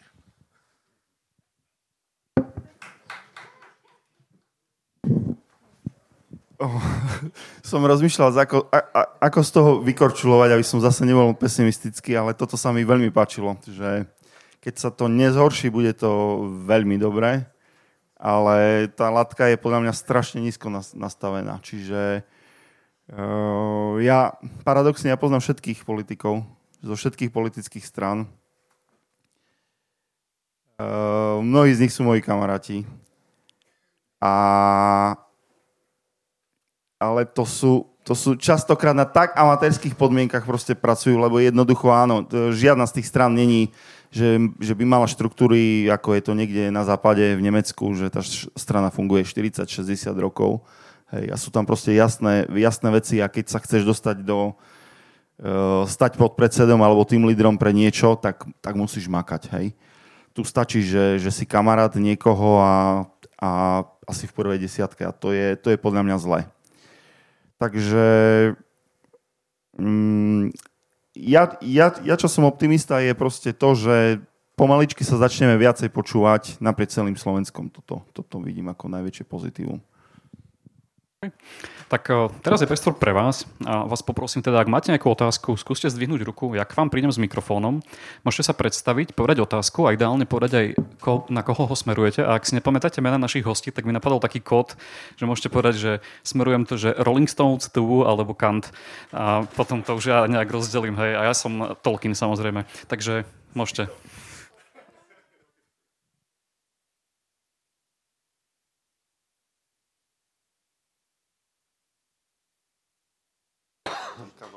Ja som, dobrý večer, ja som Eugen. A možno na, na všetkých, alebo kto z vás bude chcieť odpovedať. Uh, odliv mozgov na Slovensku je problém už 30 rokov, teda vyše 30 rokov, od 89.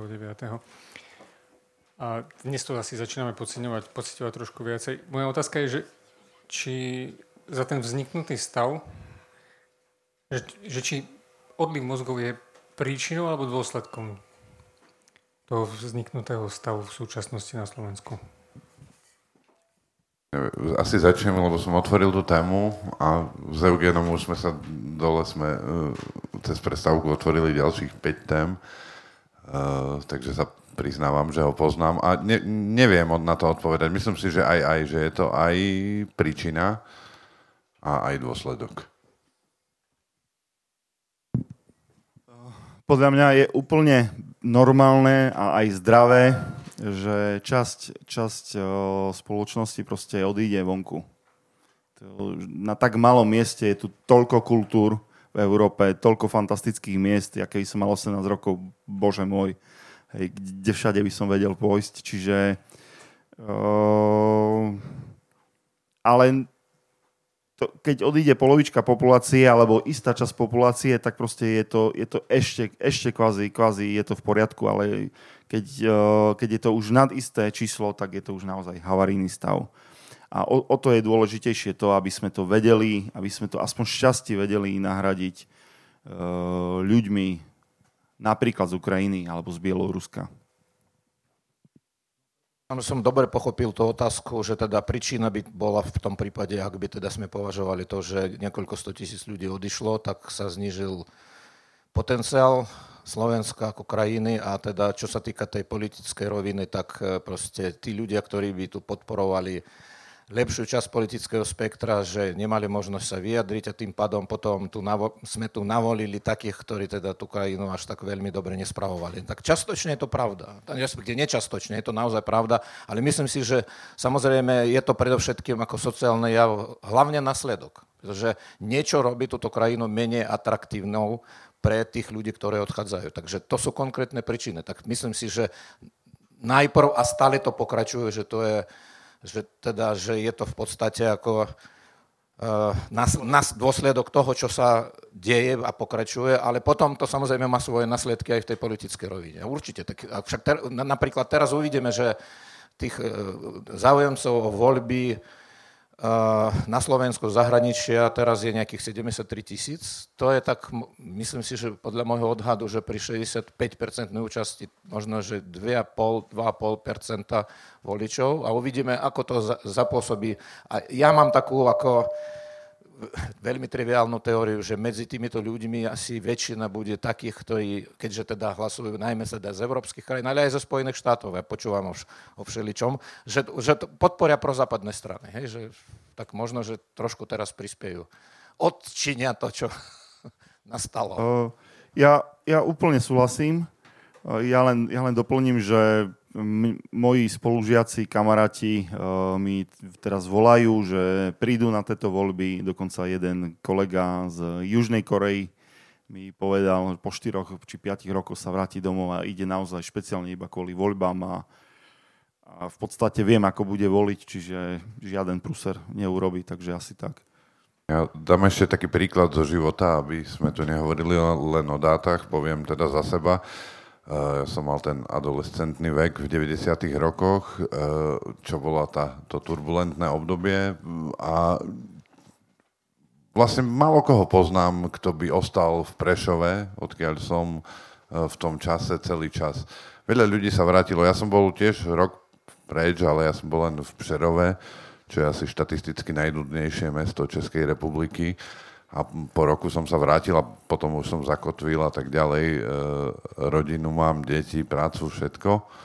Ale jednoducho tí ľudia odchádzajú, čo je v poriadku a presne je otázka, že koľky sa vrátia. A keď sú, tým len som chcel ilustrovať, že keď je tá doba taká uh, turbulentnejšia alebo, alebo teda horšia, tak úplne prirodzene uvažujú uh, o tom, že odídu. Predpokladám, že aj vy, keď pozerám na, na tie vekové rozdiely, že takisto máte skúsenosti s tým, že uh, že koľko ľudí z vašich známych, eh, aj z rodiny a tak odišlo. A niektorí sa možno vrátili, niektorí nie.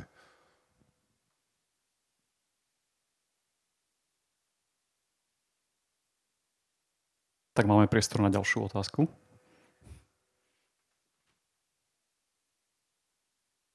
Ja by som len v krátkosti možno nadviazal na to, o čom sa bavilo pred chvíľou a to je v podstate uh, jednak odliv mozgov a v druhom rade aj príliv ďalších z Ukrajiny. Napríklad, eh, keď teraz bola tá utečenecká kríza a videli sme, aké veľké množstvo zdravotných sestier prišli tu na Slovensko. A ja si nemyslím, že to je politický problém, ale, ale je to skôr, by som povedal, nejaké nastavenie tých ľudí, ktorí sú v tom nejakom manažmente tých nemocníc alebo poliklinik, že my nedokážeme tie zdravotné sestry tu udržať a nie je v tom žiadna politická prekážka. V čom to je? Ďakujem pekne. Tak v prvom, v prvom rade, eh, keď ste doktor, sestrička, to je jedno, eh, vlastne vaše zamestnanie je internacionálne. Dokážete ho vy, vykonávať v Rakúsku, v Nemecku, v Holandsku, proste po celom svete. Srdce je všade srdce, pečenie všade je pečeň, hej. Takže ak zvládnete jazyk, tak vlastne ste potrební všade na svete. E, tí, tí ľudia vo svete takisto proste už sú natoľko bohatí, že už nechcú vykonávať tie ťažké povolania, ako je doktor, ako je primár, ako je sestrička Čiže od tých ľudí je obrovská bitka. Obrovská bitka, to sú astronomické platy, ktoré, ktoré sa im ponúkajú. A v tom akože aj chápem, že Slovensko no, nedokáže konkurovať platmi aj ne- Nemecku. Čiže, čiže to je trošku taká, taká, taká špirála.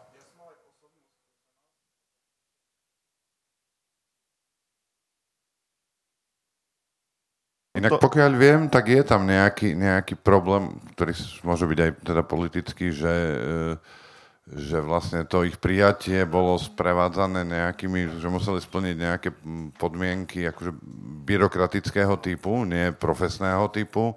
A tým pádom e, je to ťažké, že je malo, malo pružný trh práce, dá sa povedať, v tomto segmente. A asi aj, asi aj v iných. No, to, to, je, to je zase tá naša mentalita, natúra, proste každého vyhodiť, keď si keď prichádzaš zvonku, čo ty tu robíš a keď si náš a sa ti nepáči, tak choď preč, áno. Toto je proste naša zlá vlastnosť. Ale pán Mesežníkov tu ostal na Slovensku, tak by mohol niečo povedať k tomu. Prečo tu ostal? No, áno, ja som prišiel z krajiny, ktorá teraz respektíve vtedy to bol iný štát, ale krajina bola tá istá, ktorý proste dnes pácha strašné zločiny. A ja sám som zadefinoval ako to, že teda tu žijem, naozaj mám rozvetvenú rodinu, rozvetvené potomstvo, čas žije v Českej republike, čas na Slovensku, jeden v Rakúsku a jedna dcera fyzicky tam na území Maďarska, ale pracuje v Bratislave, čiže iba v Rajke. No. Chcem povedať, že, že sám pre seba som zadefinoval situáciu takto. Ja som z krajiny, ktorá dnes sa správa ako Mordor, sa vysťahoval, prišiel som sem a robím všetko preto, aby ten Mordor, moja bývalá domovina, sem neprišla. Hej, tak a predpokladám, že nebude musieť naozaj potom ísť ďalej, pretože ten Mordor musí zostať tam, kde je.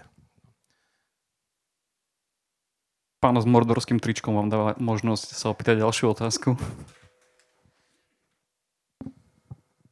No, tak kým sa rozhodnete, alebo už tam dobre. Ja by som sa chcel opýtať pána Mesežníkova, inak volám sa Michal, že ako dlho ste na Slovensku? 42 rokov. A čo vás motivovalo ostať vlastne tu na? A ja som sa priženil.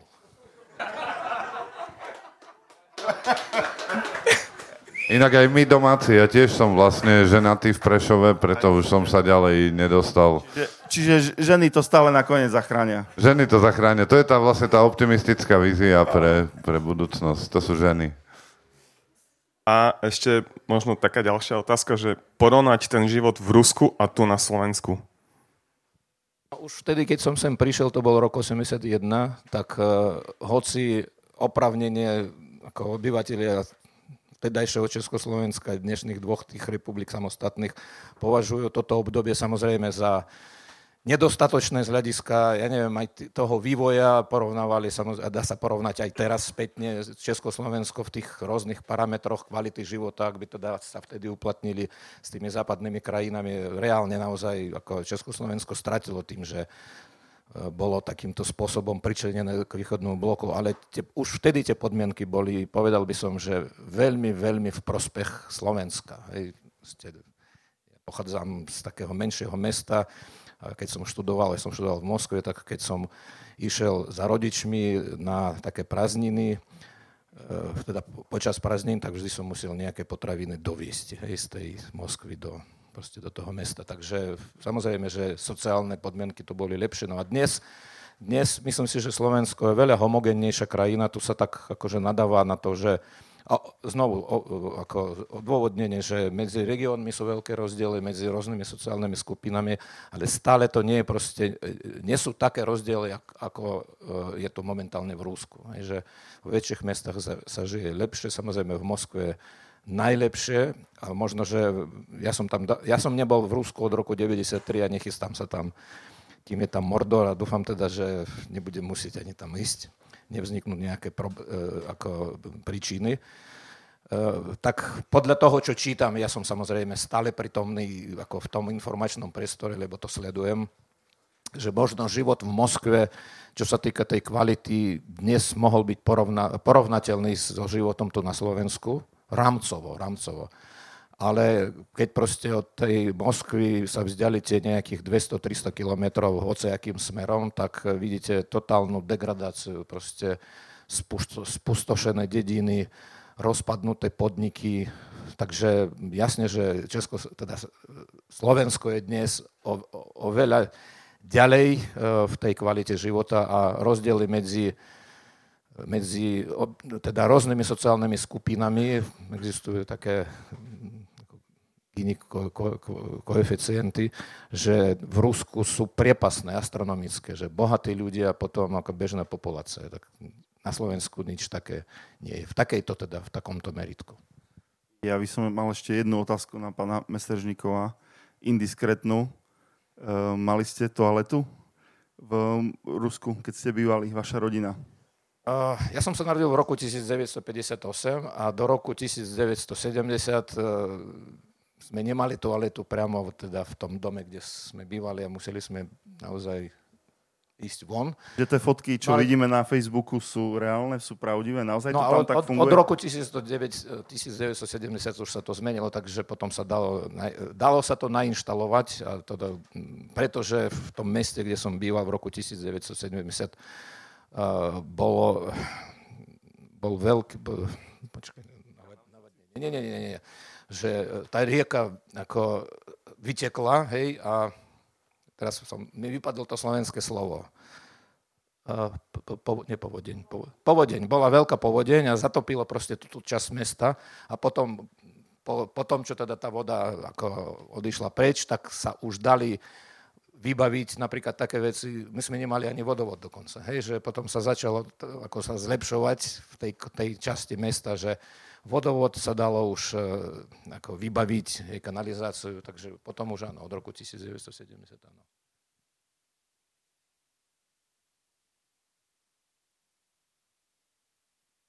Zaplavy. Zaplava. Zaplavy. Moje, Mi vypadlo slovo zaplavy. Že moje meno je Jan, ja som Depeš, tak, ale nemám tričko, len si to predstavte. A moja otázka je taká, uh, ideme do cieľovej rovinky. Ja si myslím, že všetci, čo tu sme ľudia, tak ste povedali, my sme sa tu neprišli navzájom presvedčovať, ale mňa by zaujímalo, osobne každý z vás, čo ešte sme schopní urobiť do toho 39. a prípadne čo by ste aj nám poradili, alebo som zvedavý. Lebo modliť sa budeme, ale to asi nebude stačiť. No, každý, každý má robiť, e, každý nech robí, čo vie a vlastne e, nech príjme tú zodpovednosť nielen za ten hlas ten daný deň. To bolo aj to, čo sme tu riešili, e, tie komunity, alebo tu naboli mnohé príklady povedané. Čiže naozaj malé, malé kroky, akože nakvapkať ten, ten pohár do, doplná, že každý ako vie pri, priložiť ruku k dielu, nech priloží nejaké návody, dávať nebudem, uh, lebo však už každý asi vie za seba. A naozaj je tu kopu dobrých, šikovných ľudí. Ja som jednu zásadnú vec zabudol povedať pri tom optimistickom okienku, krát, kratučkom, že vlastne ja som tu rád, ako ja rád žijem v Prešove, mne sa tu dobre žije, nechcem ísť nikde. Taká uchylka. A veľ, nie, nie. Ve, ako ve, veľa vecí je tu proste, ktorých, ktoré treba zlepšiť a, a, a, a to je tá nádej, akože tá nádej je naozaj v ľuďoch, v každom z nás a každý z nás nieč, niečo robí. Už to, že ste tu prišli, je sobota, akože tak čo tu pre Boha robíte, počúvate nejakých, nejakých troch chlapov ešte dobre, že OK, však, dobre. Proste, akože, to je, toto je akože poďakovanie vám a, a naozaj e, pokračovať v toho a, a nakvapkať ten pohár. Už som ticho. Tak ja sa ešte zúčastním na zo pár takýchto podujatiach. E, v Banskej Bystrici dokonca dvakrát, ale tam som moderátor, takže tam sa budem snažiť tých politických lídrov, ktorých e, pozýva tá Bansko-Bystrická tá iniciatíva nie v našom, nie v našom meste, hej, Čile Dropova. Takže pôjdem tam, potom na jednu diskusiu zacestujem až do Prahy, ale teda to bude diskusia najmä medzi Slovakmi. No a potom v nejakých svojich ešte zostávajúcich verejných vystúpeniach, ak sa dostanú do nejakého širšieho obehu, tak budem v podstate prizvukovať to, čo hovorím dnes. Tu aj teda hovoril som aj predtým. Neviem, ako by som ešte mohol ovplyvniť. No ale čo, čo by som vám mohol poradiť? No tak vy teda, tá ako mladšia generácia, ktorá možno žije s staršími ľuďmi v jednej domácnosti alebo vo, vo veľmi, by som povedal, blízkych vzťahoch a keď zistíte, že možno, že voľba niektorých členov vašej rodiny... Zamknúť. Nie, nie, toto nie. tak pokúsiť sa aspoň na poslednú chvíľu im vysvetliť, že a teraz, ale teraz toto je vážna vec, hej, toto je vážna vec, že pri všetkej úcte k tej staršej generácii som sám už teda, ja, už, ja som už plný dôchodca, teda by bolo jasné, že nesme minulosť sa reprodukovať ako budúcnosť. Hej? A minulosť z tohto pohľadu, to je voľba tých ľudí, ktorí sú poznačení všetkým možným za, za tých svojich, hej, neviem, 55, 60, 65, 55 ešte nie, to, to sú ešte pre mňa mladí ľudia. Že No, áno, že proste e, nikto nespochybňuje ako právo a každý hlas je rovnako proste legitímne a cenné a tak ďalej. Ale z hľadiska krajiny je lepšie, aby budúc, o budúcnosti rozhodli tí, ktorí budú žiť v tej budúcnosti. A nie teda ľudia, presne to myslím si, že tu zaznelo, hej, že starší ľudia proste, ktorí povedia, že toto je čierne, hoci to je biele. Áno, oni v, pred tými 30, 40, 50 rokmi proste... Nemali život, áno, že boli mladí, boli zdraví, proste všetko fungovalo a tak ďalej. No a, a teraz už tá situácia je trošku iná. Uh, tu by som zacitoval Wilfej a Ilfa Petrova, tam bol taký Kisa Vorobianinov, jeden, neviem, ste asi buď čítali, alebo ste videli film, hej, 12 stoličiek a on sa stále stiažoval a už teda, a nebol až taký ako staré poveda. A najväčší problém s tým Ostapom Benderom bol, že sa mu stiažoval, že ma ako, devčata ma nemilujú. No. No tak uh, už teraz ja si myslím, že dôležité je, aby proste devčatá a mladí chlapci, ktorí budú žiť v tejto krajine ďalších, neviem, 50 rokov možno aj viac, tak aby aj, aj oni vo väčšej miere rozhodli o tom, že teda ako to bude s ich krajinou, než ich aj starí rodičia, a možno už aj ich rodičia, už tiež sú všeličím poznačení. Takže asi toľko. To je, to je rada tej mladšej generácie. No. No, akože toto je, toto je asi naozaj kľúčové. Presvedčiť našich, nie, nie mojich, ale proste presvedčiť našich rodičov, starých ro- rodičov, aby to nehodili, keď už to chcú hodiť smeru, nech to proste hodia hlasu. Hej. Alebo proste snažiť sa... Sna- alebo keď, to chc- alebo keď to chcú hodiť sme rodine, aby to hodili KDH. Hej. Už je lepšie proste, uh, proste rozriediť, rozriediť ten Mordor, hej. Nejaký, ne, nejakým spôsobom. Ja osobne, ja osobne som každé voľby bol extrémne, extrémne uh, aktívny, aktivistický, točím zemplínske dialógy, noviny, Niekedy som celé mesto uh, pred, dva dní pred voľbami vyschrankoval, nevolte druhého mečiara, hej.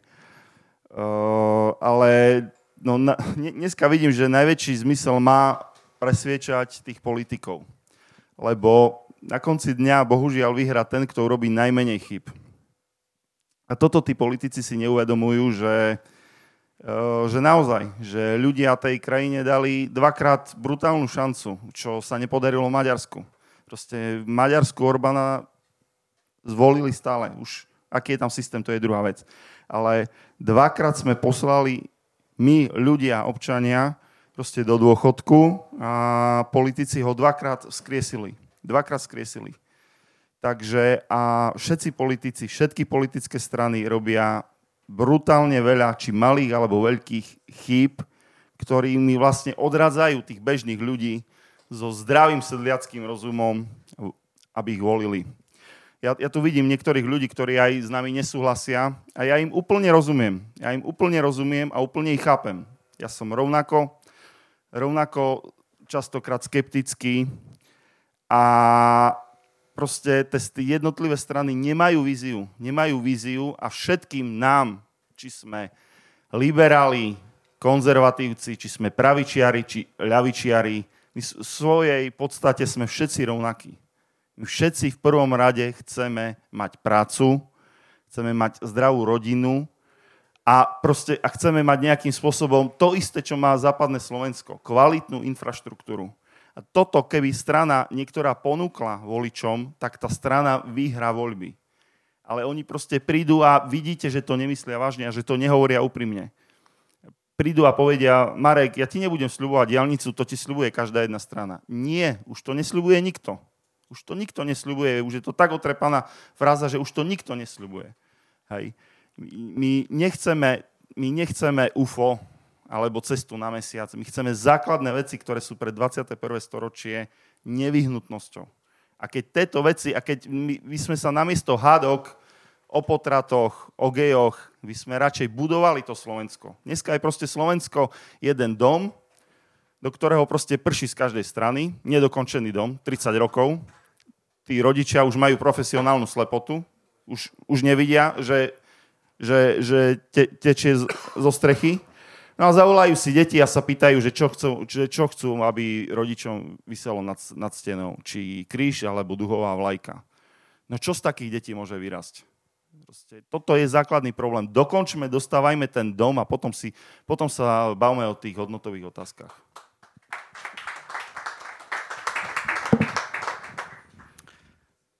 Tak dajme si ešte aspoň jednu otázku.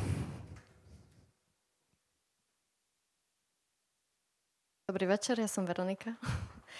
Um, No, zhodli sme sa na tom, že tu väčšina sme asi tí čudáci, hej, ktorí tu nevieme prečo zostali. Um, je tu aj vlastne tá kampaň, že chcem tu zostať a väčšina z nás tu chce ostať, čo, čo sme teda tu a chceme, že nie, nie je nám to jedno a hovorili sme aj o tom, že tie voľby sú neustále na Slovensku zásadné a vždy akože sa snažíme všetko preto spraviť, aby sme ostali v demokratickej krajine. A moja otázka znie, že ide to aj inak, že aj medzi tými voľbami proste niečo spraviť, aby na tie voľby sme sa necítili tak strašne vyčerpaní a že musíme um, robiť nejaké veľké iniciatívy? zodpovednosť tých, ktorých sme poslali do parlamentu. Vidíte, že naozaj je s tým problém, že ako tie demokratické vlády menej vydržia, než akože tie problematické. Hej, že to spojivo medzi autoritárskymi stranami je silnejšie. Oni naozaj, ja neviem, no jedine vtedy, keď Mečiar, hej, Mečiar vtedy v tom uh, 94. Hej, že tak uh, sa mu rozpadla vládna koalícia, to bol úplný začiatok. Ale potom, ako to mocenské spojivo je tak silné, že oni naozaj to volebné obdobie proste využijú až do poslednej sekundy. Zatiaľ, čo zastupcovia tých lepších strán proste dvakrát takto prenechali v podstate možnosť e, svojim oponentom sa vrátiť k moci. A, a teraz tá, tá situácia, no nie úplne, ale teda tak ona je odlišná tým, že teraz je tu niekoľko politických subjektov, no jeden teda ten taký, ktorý nebol, teda patrí na, na tú demokratickú stranu spektra, nebol pri moci. Takže častočne tých sklamaných voličov na svoju stranu teraz získava. Tak ako je to na rozdiel od toho roku 2012, keď teda značná časť tých demokratických voličov bola sklamaná zo svojich, zo svojich zastupcov. Takže poprvé udržať stabilitu, vládnutie. Hej. A, a potom samozrejme, že robiť nejaké reformy. Ale takto, ja si myslím, že boli tu aj celkom slušné vlády, ktoré robili veľa reform. Možno, že niektoré neboli celkom docenené, niečo sa im podarilo, niečo sa im nepodarilo, tak do, dostali tú krajinu tam, kam momentálne patrí.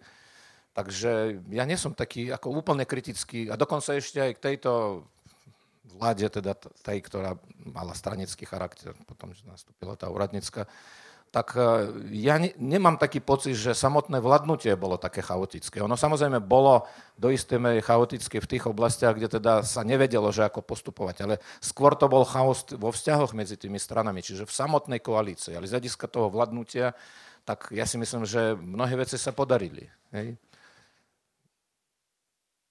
Ja len na to kratučko zareagujem, ale to by bola iná téma, že tu vlastne náš problém je aj ten, že tu nemáme klasické strany politické, že nám trošku skorodoval ten systém, že sú to do značnej miery projekty jednotlivcov a tak ďalej. To tu bolo naznačené. Eh, ale vo všeobecnosti odpoviem, že eh, tá atraktivita eh, tých autoritatívnych spôsobov vládnutia je práve v tom, že že tým ľuďom dajú možnosť, že, že nechajte to na nás, že my to proste budeme robiť uh, pre vás a tak ďalej. Hej, a my to, my to vieme robiť a vy sa o nič nestarajte. Teraz akože som to brutálne zjednodušil. A tá demokracia, ona je taká, taká vlastne škaredá, taká ťažká, taká náročná. To je naozaj o tej zodpovednosti, o, o tej diskusiách, o tých rôznych názorov, o presadzovaní, o presadzovaní nejakých ideí cez mechanizmy e, toho štátu a, a tých štruktúr, ktoré nejaké sú a o tej v podstate každodennej aktivite, ktoré čokoľvek robíte, tak sa s tým stretávate na pravidelnej báze. A to znamená, a neviem, či to, kto to povedal, že Masaryk povedal, že demokracia je diskuze, to mal pravdu, ale aj niekto povedal, že demokracia je zodpovednosť. Že áno, že my, tí voliči, naozaj máme zodpovednosť najväčšiu v ten deň volieb, e, keďže sme zastupiteľská demokracia, tak odovzdáme ten mandát ďalším, aby nám teda spravovali naše peniaze, e, verejné peniaze, naše verejné statky ale to neznamená, že tu majú moc. Oni majú byť tí správcovia a, a zasa na tej drobnej každodennosti, ktorá nie je taká atraktívna, nie je pekná, to leží. Čiže áno, aj medzi voľbami no. musíme byť, e, alebo by sme mali byť zodpovední. E, ja si skôr myslím, že kolegyňa to myslela trošičku ináč, že čo iné mimo, mimo volieb môžeme robiť. A, a ja, ja, si, ja si práve že myslím, že no, práve že tou politikou dokážeme zmeniť hrozne málo. Ja poznám ľudí, poslancov, ktorých tá politika hrozne zomlela, ktorí tam išli ako aktivisti, doktori, uh, ktorí pán Ledecký proste fantastickú vec urobil tu v regióne s Romami. Prišiel tam, bol dvojka na ministerstve regionálneho rozvoja a nezmenil tam nič. Proste to ministerstvo ho zomlelo. Tí ľudia na ňo iba prekrúcali očami. Ježiš, zase nám tu bude o regiónoch rozprávať. A aj sám na sebe vidím, že hrozne, no, možno polovičku života som venoval politike, demokracii a keď sa spätne za sebou obzriem, tak veľa, veľa za mnou neostalo. Hej. Akurát dieťa, ktoré ma veľmi málo videlo doma, hej, dneska má 11 rokov. A, a paradoxne, čo sa mi podarilo, je tá aktivi, aktivistická činnosť, ten zemplínský dialog, ktorý som začal točiť preto, aby som zmenil myslenie, aby som zmenil politiku na Slovensku. Nepodarilo sa mi asi nič, ale tie dialógy proste už sa stali takým nejakým spôsobom e, súčasťou mňa, e, môjho života. Takisto pán Lenard, toto tu, čo vytvoril, to určite nerobil preto, že sa tu chcel tak sobotu večer stretávať. Hej, asi, asi, asi, asi chcel politikou niečo zmeniť, hej. Ale podľa mňa to, toto, toto je na konci dňa to najdôležitejšie, hej. Len aby som to vedel na správnu meru, ja som tu iba host a vy ste tu taktiež hostia. Ale, ale to proste to spoločenstvo, čo tu je, čo vidím, je fantasticky živé. Hej. Je, ja len poviem ľuďom, čo to uvidia v kamere, tu je, ja neviem, 70 ľudí proste. No dobre. No dobre, tak nie, niektorí sú za troch. čiže čiže mm, ten, tie bežné veci, ktoré sa nám nezdajú dôležité, na konci dňa sú strašne dôležité. Tak je nás tu cez 50 som počítal, keď som stal v rohu, čiže tak, eh, tak to zhruba... Až ne... tak som neprehnal. Ne, tak je to, okay. Dobre, tak uh, moja záverečná otázka je, ako sa máte takto na začiatku septembra roku 2023, ak vypustíme tú politiku? Ja začnem, aby sme mohli skončiť pri vás. Dobre, nechcem si uzurpovať mikrofón, ale že ďakujem za opýtanie. Dobre, sa mám. Uh, žijem v Prešove, mám tri deti, s jednou manželkou podotýkam. A... Uh, robím, robím prácu, ktorá ma baví, akože dneska som tu prišiel uh, mudrovať a tak sa za to ospravedlňujem trošku, ale akože bežne robím to, čo ma baví, robím novinára uh, v Prešove a vlastne na východnom Slovensku, čo nie je teda síce extrémne platené, ale uživí ma to, uživí to moju rodinu. Ten Prešov je uh, takisto živé mesto, hej, že kto si chce nájsť tam uh, nejaké vyžitie, či už kultúrne a tak ďalej, si ho nájde, uh, čo je aj môj prípad Takže ja naozaj neviem, že na čo by som sa mal stiažovať. A takže len ďakujem za pozvanie aj za opýtanie. No, ja mimo politiky sa mám fantasticky. ale na to som prišiel vďaka politike. Proste mňa hrozne, mňa hrozne hnevali novinári, bratislavská intelektuálna kaviareň, ktorej som volal, hovoril som jej, jej všetky krivdy sveta, ktoré sú tu na východe a ona, on, ona s tým nespravila nič. Potom ako keby som ja prebral štafetu a začal som tie problémy krivdy, som ich chcel vyriešiť a neskutočne som sa vypalil. Proste všetky tie kauzy z hranice, korupcie, čo sú na východe, e, ľudia začali za mnou chodiť a proste hrozne to na mňa doľahlo. A zrazu som, zrazu som pochopil tých novinárov v Bratislave, že to jednoducho není v ľudských silách to zmeniť. Proste Slovensko je nefunkčný štát. V mnohých veciach je Slovensko naozaj nefunkčný štát. Čiže dneska, dneska už si človeka iba vypočúvnem zdvorilostne, ale viem, že mu nedokážem pomôcť. A, a už to proste beriem jak doktor Mesiar, ktorý proste sem tam sa mu nejaká operácia nepodarí hej, a pacient zomrie ale v súkromnom živote naozaj sa mám fantasticky. Robím robotu, ktorá ma baví, vydávam Michalovské noviny, mám reklamné e, štúdio, zarobím dobre, mám ženu, dieťa, dve auta, chalupu, kone. Čiže žijem kapitalistický sen, vyslovene, žijem americký sen. Vy aj jazdíte na konek, že? Tak, no.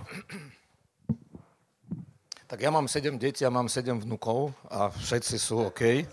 Tak, a nie, som, nie, nie som až taký konzervatívny, ja mám teda s, jedno, s jednou ženou. Uh, ako pracovne sa nemám zle, teraz práve dávame dokopy jednu publikáciu s našimi partnermi z dvoch ďalších výskumných inštitúcií. To je analýza zhruba 30 rokov e, formovania slovenskej e, bezpečnostnej obrannej politiky a ja som zrovna ako v týchto dňoch aj dokončujem svoju časť, je to vnímaní e, verejnou mienkou proste toho všetkého, nášho členstva v NATO, dôveryhodnosť armády. No, niekedy tak čítam sám po sebe, čo som napísal, to je taká kombinácia komédia thrilleru možno. Že iba keď, keď, keď takéto texty píšem, také trošku dlhšie, tak niekedy ma prepadne taký pocit šťastia, že sa nám podarilo napriek tomu, ako obyvateľstvo vnímalo a stále vníma tieto otázky, sa dostať napríklad do NATO. To je úplne kľúčová vec a teda nebola to až taká jednoduchá vec v situácii, keď vláda, keď názory vlády sa rozišli s názormi obyvateľstva a stále ešte to vidíme, že proste aj tá Ukrajina a tak ďalej. Čiže pokračujem vo svojej práci, tak e, samozrejme, že Pociťujem istú úzkosť, ako to môže dopadnúť, ale zatiaľ moja intuícia ma veľmi akože nesklamala, tak ako opatrná intuícia mi hovorí, že nemusí to dopadnúť najhoršie. Grigory Mesečníkov, Marek Boka, Michal Frank, ďakujem, že ste prišli k nám.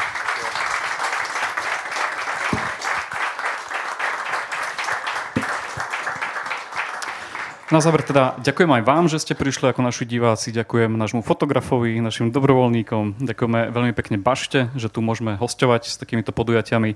A ako som spomínal, tamto si môžete kúpiť nejaké trička, knižky myslím, že už sú všetky asi vybrané, takže knižky už neostali.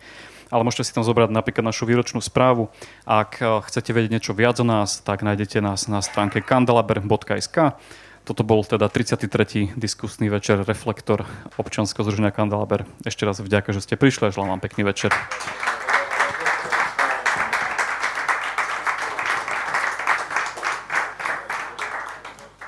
Toto bol podcast občianskeho združenia Kandelaber.